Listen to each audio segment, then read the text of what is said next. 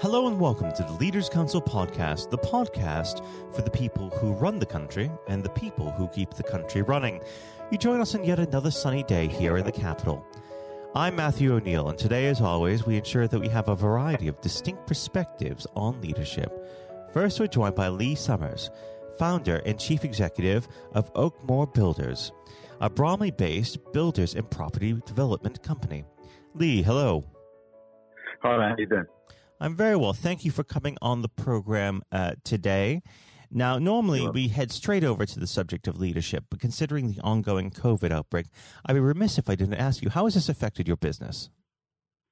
Uh, to be honest, we've been fortunate enough to, to still have some projects running um, where the clients weren't actually living in the the, uh, the properties, so uh, we had the uh, we had the run of the place and uh, it wasn't affecting anybody. Um, we obviously had to make some changes around staff um, and how we operate. Um, but other than that, uh, it's not affected us too badly, to be honest. Uh, we've seen a bit of a decline um, in our online um, contact uh, by about 50%. But other than that, Hmm. um, we, we're quite lucky, to be honest. a, a full order book for the next uh, few months? We have certainly, yeah. We've signed a, um, a contract for a new project as well, which we're starting uh, the second week of July. Um, and still stuff coming forward that, that, that we're ready to sign. So, um, yeah, it, it's been uh, it, it's not been too bad for us to be honest. We're very fortunate. what sort of um, uh, protective measures have you had to put on on site uh, for your staff members? Um, well, all the usual stuff, to be honest. As we know, all the PPE um, is uh, is first and foremost these days, obviously due, due to the, the, the COVID situation. Um, but but it's not so bad to be honest. As long as we keep um, keep the two metre rule. Um, sometimes it's a bit challenging in in, uh, in residential construction, but uh, but other than that, just just basic measures uh, to make sure that everybody's safe. Fantastic. Well, we should move on to the subject of leadership.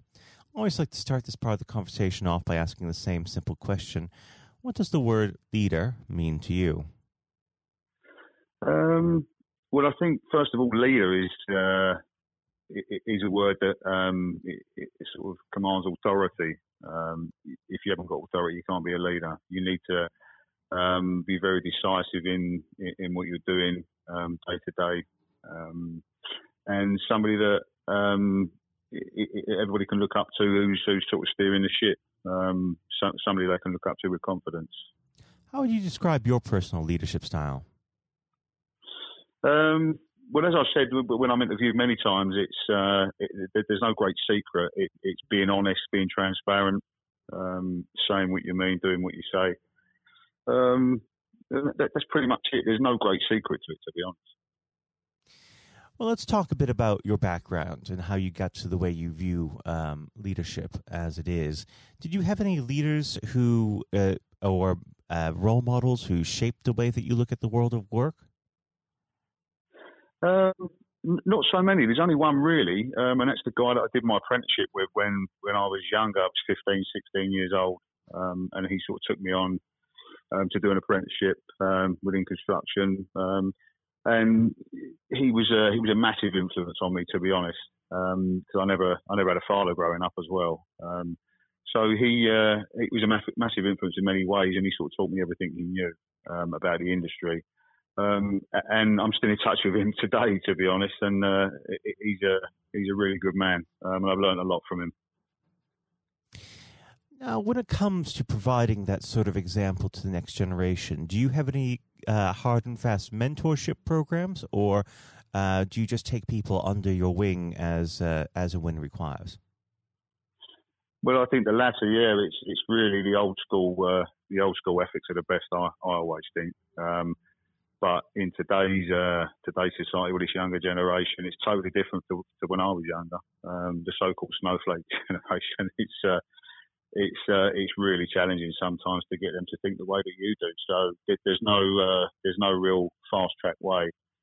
Um, so it's really really tough these days because the mentality is so different, society is so different well. What is it that's different in society now? Uh, what, what do you think the catalyst of this has been? Oh, tricky question, but um, I think that uh, the responsibility lies directly at the government's door because there, there's nobody, in my opinion, um, that that just says it how it is anymore and uses common sense. You know, we let far too uh, far, far too many things happen that we we could control a lot better, in my opinion. Um, and there's no authority. Just coming back to the authority thing, there's no authority at the top anymore. People are running rings around us um, at, at, every level, um, and we, we don't seem to be doing anything about it. Um, and, stamping some authority on it. Um, people can just get away with murder these days, literally, and um, it seems that they, they, they go unpunished, which is a shame. What do we think that we can do about this in the long term? Is there is there any action that we can take at grassroots level, or is this something that needs to be changed uh, throughout the entirety of the country? Well, the whole system needs to be changed. To be honest, now this is going to be a tricky one. It's never going to happen. But what we need is somebody um, right at the top um, to sort of follow in the footsteps of uh, the great Margaret Thatcher, mm-hmm. um, which, which, which, which would certainly change things because, like I say, we need some authority. And a lot of um, a lot of the things, like I say, when I was younger, um, have changed for the worse because there is no authority anymore. When I was younger, the, the police were the police, and you know they they were looked up on uh, to, uh, as respectful figures, um, and you sort of knew what it meant. But these days, um, I think in a political correct society, um, you know, there, there's no criteria even to join the police force anymore. It seems because you know back in the day it was you had to be a certain height, you had to be a, a certain weight, you had to you know maybe come from a military background or or like, but uh, but these days it just seems like um, you can't you can't offend anybody. So that's only going to have a, a negative effect on on whatever happens in authority. You're just not going to stamp any authority on anything. If uh, mm. you've got a police officer, for instance, who's about four foot ten, um, you know, and uh, and doesn't really fit the part. So, so that's that's the that, that's the main problem, in my opinion, is that people are terrified to say or do anything anymore without upsetting anybody. Now, of course, uh, our society has changed in many different ways, and it will change when we come out of the COVID lockdown. How do you think this is going to impact the building trade uh, overall? Uh, well, I think it, it's going to level itself out if we, you know, touch wood, we don't get a second wave. But I think, um, I think we'll, we'll, we'll, be fine. To be honest, I think, I, I, I, I think uh, construction as a whole hasn't been affected, uh, been affected as much as, as most other industries. As you know, even during the uh, the height of the COVID situation, uh, construction sites sites were still um, continuing.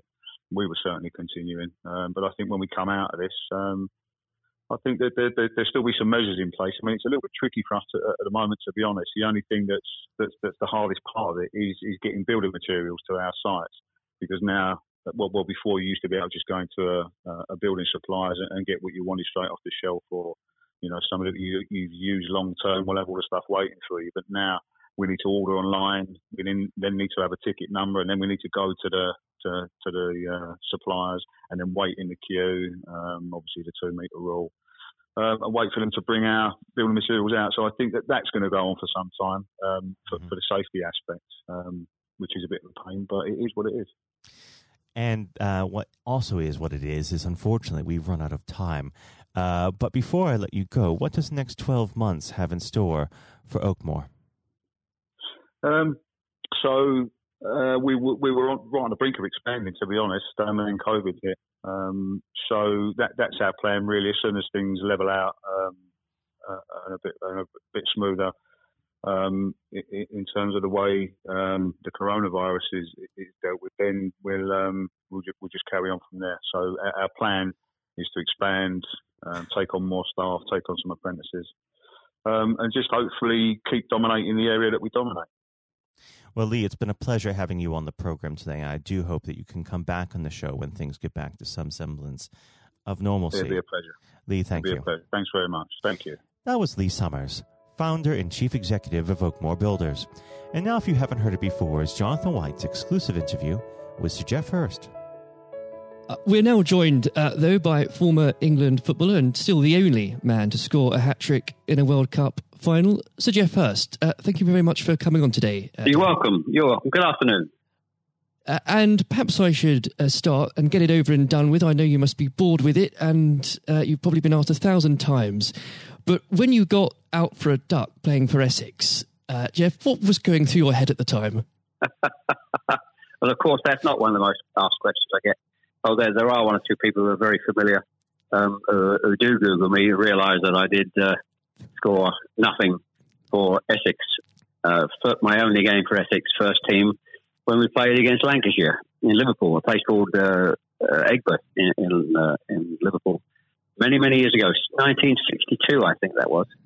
So I didn't. Um, yes, I, I, didn't really feel it at the time. It was lucky to be playing. I guess had one or two injuries, um, but the problem that I had was was really messing about between the two sports. That was very detrimental to me uh, over that period of hmm. time, mm. being stuck between the two sports.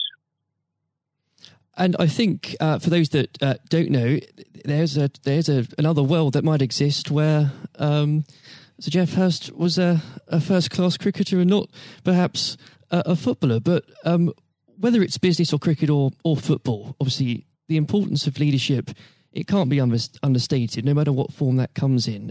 When you were at West Ham, uh, Geoff, and when um, Ron Greenwood first uh, uh, came along, he made obviously some pretty radical changes was this a man that genuinely inspired confidence uh, the first time you'd meet him? Absolutely. I mean, he, he was simply a, a fantastic uh, coach or teacher, if you like, of football.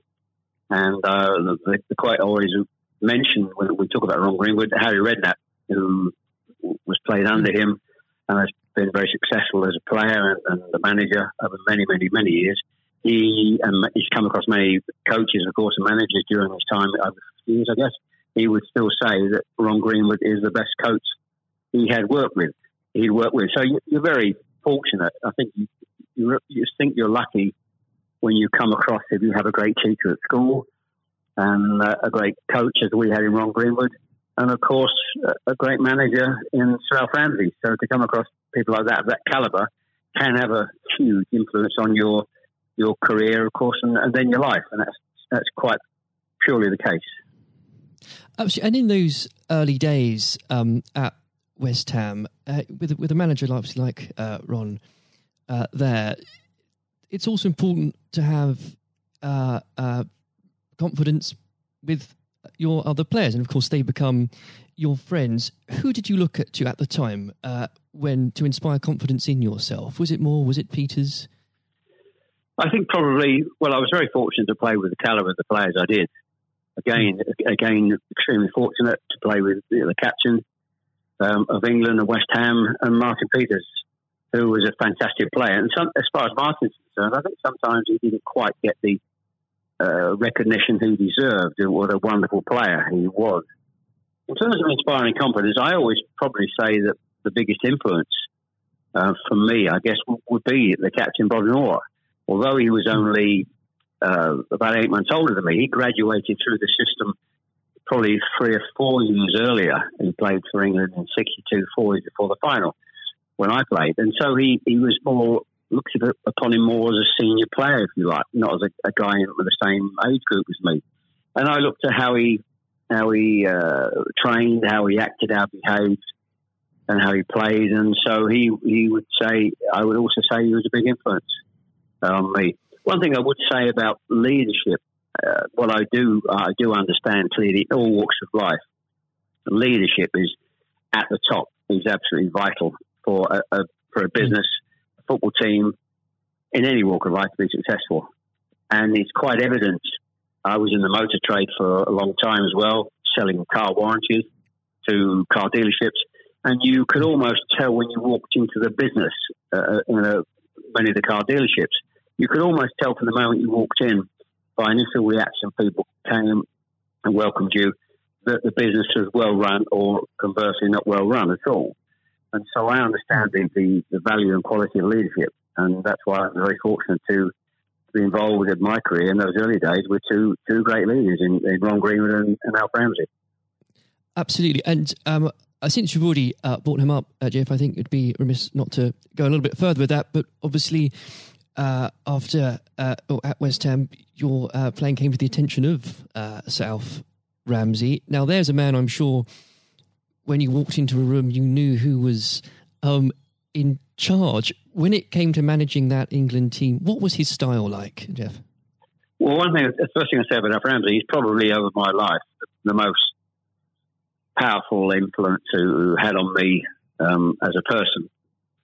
Um, up naturally, it happens to an extent because he's got your whole career in his hand. Whether he picks you for England or he doesn't pick you, it can have a, a great impact on your your career and of course your life. But Yep. in that era, I was involved for six or seven years.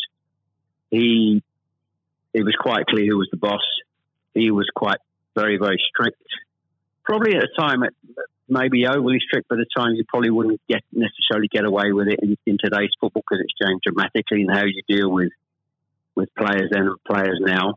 But he was the most powerful man I came across, and very few people. And he, he was quite ruthless in getting people out who didn't want to be who didn't want to be part of a group, part of a team. It is important that if you've got a group of people, and that's in any walk of life, they're all mm. singing off the same hymn sheet, and you don't have anybody that's griping or moaning about the system. And if you've got people like that in your organisation, one thing I have learned, and I've taken it on in my life, and my family, you've got somebody in the group that doesn't want to be part of it, you, you get them out. And Alf, I think, was was quite ruthless with that in his, staff. And I think that's one thing, I, one of the most serious things I think I've learnt over a long period of time. And is there, do you think, uh, a, a specific moment? I'm sure there's probably dozens, but is there a specific moment, Geoff, you could uh, perhaps pick right now that did show those uh, qualities in uh, Sir Alf so uh, sharply? Yes, I think for, for me, certainly, um, I think there are instances of players who you thought would, would be in the team or certainly in the squad, and surprising they were not. There was no necessary reason for it, but looking Mm. back, I do think perhaps they were people that Alf didn't think wanted to be part of a group. Um, so that that's that's for me. In terms of my personal view, I think that it looked prior to the um, World Cup that I was going to be playing um, in it only a few games before. I was I was playing, and I played with Jimmy Greaves in the game against Yugoslavia only a couple of months before the final. And it looked at that stage as if I was going to be, be playing in, in the team. But uh, in a couple of friendly games, more friendly games before the final in Poland and uh, uh, Norway, I think, and Denmark, Mm. I didn't. I played two of the four games, and I probably didn't quite replicate my my form that I'd been showing at West Ham and in the early couple of games for England. And he, he left me out in the first game of, of the World Cup against uh, Uruguay. He started off with Jimmy Greaves and Roger Hunt. So I, I had an impact of thinking I at that stage I looked like I was going to play and didn't start because of just a lack of form. I didn't play quite well enough to justify my position. And somewhat fortuitously, I only got back in the team because of a, a nasty gash to shin um, on Jimmy Greaves' leg. And I think what you've said there, uh, Geoff, actually does sum that up really well. And more than that, whilst it's important to have that someone in charge with those qualities, it's almost useless if there isn't a strong and unified team behind them. And there really must have been moments, Geoff, maybe there weren't, weren't but uh, let us know in that 66 competition, the prolonged pressure on all of you, you know, the weight of a nation, did it get to you? Oh, not for me personally, no. I, I think, and I don't, uh, not for me, not for a second. I think Mm. I was just happy to be, you know, be involved in the squad initially. Uh, not at all. I didn't. You're not aware of the magnitude of the occasion, really. Looking back, Al, Al. So I never really felt. People talk about pressure a lot, and it's there, and people players talk about. People talk about it in life. I didn't really feel necessarily feel any great pressure pressure during the time I was there. And what is also important to say about Alf Ramsey, the people he, he left behind that, that were left in the squad after he'd moved one or two players out, the squad were uh, a, a bunch of very hard nosed, professional, uh, top quality people. And that was again the leadership that Al showed. He, he got people in together that were very, very strong personally. Um, uh, and I think that was part of the success we had. We were a very, I always describe our, our group as hard nosed professionals. Uh, we have some great players, but overall, they were great, hard nosed professional players. Um, and great quality people who we've kept in contact with, you know, over the years. And Geoff, I've got to ask, and I'm, I'm not making this up, I've genuinely heard that people do ask you whether or not you realised there were people on the pitch at that moment, I imagine you were busy on something else. Well, I, I did some theatre shows last year. They've gone fairly well, and we're going to do a series of uh, theatre shows. In fact, starting this week over the next uh, two or three months. And uh, at the end of the theatre shows, we have about 20 minutes where we uh, uh, allow the people in the audience to ask questions. And the, there's, I won't mention both, they're too long to talk about both questions. Um, one, the other one's a really stupid one. It's too long for me to tell you. It's absolutely ridiculous. but the, the, the other ridiculous question I get asked: Did I realise there were people on the pitch? And of course, I jokingly say, "Yes, I was just about to to shoot to score the goal, and I looked round, put my foot on the ball, and looked round for a little while, and said, "Oh dear, there are six or seven people running on the pitch." so that's uh, I've had been asked that once at one of the theatre shows. so I joke, make a joke about that, and saying, "Yes, I put my foot on the ball and waited, to just had a, look, had a glance round," you know. Maybe it does prove there are things that, such as stupid questions, really. Um, oh, yeah, there, are, there certainly are. I've got another one which I won't bore you into. It's too long to tell you. Uh, I was in a Jersey or Channel Line, Jersey or Guernsey, uh, two or three mm. years ago, and most stupid, irrelevant questions that absolutely nothing to do with football whatsoever, which uh, was absolutely. But I can use that now because it, it is quite funny. well, maybe another time then. But we. Um, uh, well, you want me? I, I can tell you if you want. You want? You got time? I can tell, I tell you if you want. Geoff, go on, go. I think I, it would be silly if I said no at this point. Okay, so I was uh, doing a, a, at a dinner in, in the Channel Islands, three or four hundred people, black tie dinner, uh, guest of honor. Mm. On this occasion, I was speaking for about twenty minutes, then allowing uh, questions from the audience at the end of the evening. And there was a usual football questions, and then all of a sudden, I heard a, somebody at the back who who asked a question. I didn't quite hear what he said. He didn't have the microphone with him. So I said, I didn't hear what he said. Can you please give mm. this chap the microphone so I can hear clearly what he said? So the chap had the mic and he said, When a turtle loses its shell, is it naked or is it homeless? Right. what, what, a question! What a question! Uh, I think that would be in, definitely in the stupid category, wouldn't it? So we had a laugh about that. Is, uh, well, uh, and we, you've got to have a patient of a saint, I think, sometimes to put up with well, things no, like that. but then again, I found it amusing. I just found it amusing. In fact, some of the audience found it highly amusing as well. So it did, uh, um, it did make again, laugh that day. if you can put up with my questions, you can probably put up with uh, anything. Um, but there, there, would have become a point, though, um, Geoff. I think um, you, you, were a young man when this happened when you must have realized that people, teammates, began looking at you for leadership. Um, is that something that occurred to you, or did you just realize that by by one way or the other, people actually begin to look up for you for inspiration?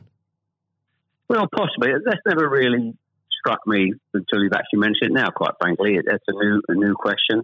Mm. Does anybody look up to me I'm sure perhaps uh, there are there are people who pay you compliments of, of uh, fans of, of, West Ham and uh, of Stoke, and of course in, uh, England fans who um, I, I, think probably uh, it would be very immodest of me to to suggest I, I, felt that somebody was looking to me for inspiration. Um, well, you, but, you don't but, uh, have to, but I will. Uh, well, um, it's, it's, okay for a third party to do it. Uh, perhaps, um, perhaps that may have been the case over the years. Uh, people look at you, and um, uh, maybe uh, it has a, helpful effect. but I do think you, you, how you behave and set examples on and off the pitches, people must realise that that's, that has an influence. How you react and behave mm. to, to situations on and off the field surely probably has an impact to younger players coming in into the team latterly. Um, yeah, and and with that, looking at um, uh, football today, uh, is there anybody that you think, particularly on the field or the sidelines, that strikes you as someone with um, those qualities that you could identify in a in a natural leader? Um, well, a play, current players, you mean? Oh, players, managers, anybody that uh, you look to today, really? Well, I think some of the outstanding. I think the, the, the best example about a, a leader and at the moment is is, is uh, Klopp at Liverpool. Mm. He has been absolutely fantastic to uh, acquire the players and get them to their attitude is absolutely fantastic. They're great players, but there's more than just being good players in football. It is have a good player with a fantastic attitude and their willingness to work for each other and the team is absolutely outstanding. Hence these unbelievable results. There are, you know, and the great players not always succeed as, as individuals or probably even uh, certainly as a team if you haven't got the right attitude alongside it. And they're probably, and that, that comes through the leadership. That's not just luck. Absolutely. That's, that's absolute leadership. He'd be the best example, of course, in, in football terms today. Uh, e- easily, easily. And of course, but going back not that long ago, Alex Ferguson, who just absolutely, mm. you've got to take him as the first example because Klopp's only done this over a period of time, a short period of time. But if you look at the 25, 26, 27 years that Alex Ferguson did with Manchester United, and subsequently since he's gone, how they they are not doing so well. he's the best example of management I've seen. We've seen we've probably ever seen, and I don't think anybody will see the light of that kind of leadership again. It's absolutely astonishing, astonishing. And do you think? Could you imagine uh, Sir Alf or even Ron Greenwood managing teams today? Yes, I think so. I think yes, uh, no, hmm. no question at all. I think they uh, Ron Green was yeah. Well, the, the answer, straightforward answer is yes. Um, Good they, answer. the straightforward answer is yes. I can elaborate as much as you want, but the straight answer is absolutely categorically yes. Uh, and with um, I know uh, if we could talk about this probably for the next hour or so, but um, I'm conscious of the um, time. Um, looking um, back uh, through your um, playing career, perhaps especially um, your time uh, for England, who was it uh, that struck you more than anyone else on the pitch uh, that displayed qualities of not just leadership but uh, companionship and and level-headedness that you think that have stuck with you all these years later? Well, I think we were, I was very fortunate, and I wouldn't pick any one player out. I think looking at so that, so many, yeah, so many, and that's why we were successful because we had so many um, showing all those qualities that you just mentioned uh, throughout the team. I think that that was outstanding, and uh, uh, and it's an opportunity to talk about uh, all of them in, in, that breath. And there was nobody. And going back from an earlier earlier question for me, that um, all hard nosed professionals, good good teammates, mm. good socially, and that's why we kept in touch with each other on our golf days every year uh, up until about five years ago. Of course, with, with the uh, sadly dwindling, yes. dwindling numbers, we we still got on. Our wives got on all together. All those years later, it didn't just finish after '66. that reunion, that camaraderie, that team spirit. Mm. Um, getting on with each other lasted for, for a long, long, long time. And I wouldn't and when it, when you put those those questions and how you categorize those, I would pick every one of the eleven players um, who you put in that category that were like that. There was nobody else; they were all outstanding, and I think that was a big part. I can't stress how big Absolutely. a part that was. And I've said that many, many times for the success of the team. We had some great players. It, we had some great players, of course. But without the attitude alongside that, going back to an earlier question, you we wouldn't have been as uh, ultimately ultimately as successful. Exactly. Without that, you, the, the the whole will never be greater than the sum of its parts. But with it, yes, the word the word is team. The word is the word is team. Absolutely. And I always use the word team when I talk. Sometimes uh, together, everyone achieves more, and that that's the same in any walk of life.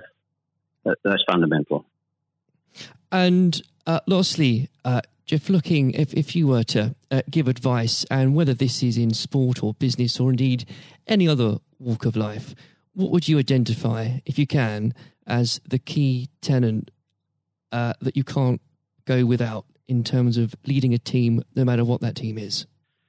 Single mindedness, uh, single mindedness, dedication, dedication to the job, um, thinking about that that that role, that job in leadership all the time. It's a huge part of your life.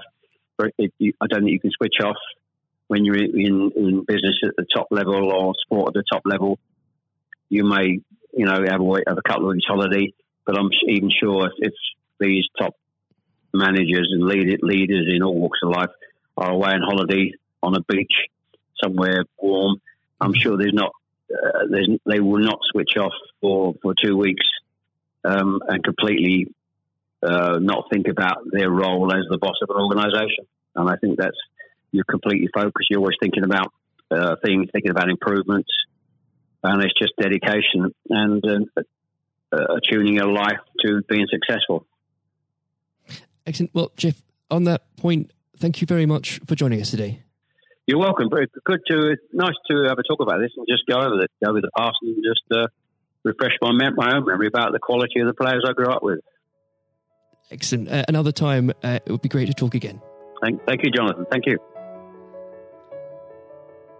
This has been the Leaders Council podcast. Thank you for celebrating excellence in leadership with us. I have been your host, Matthew O'Neill. Until next time, goodbye.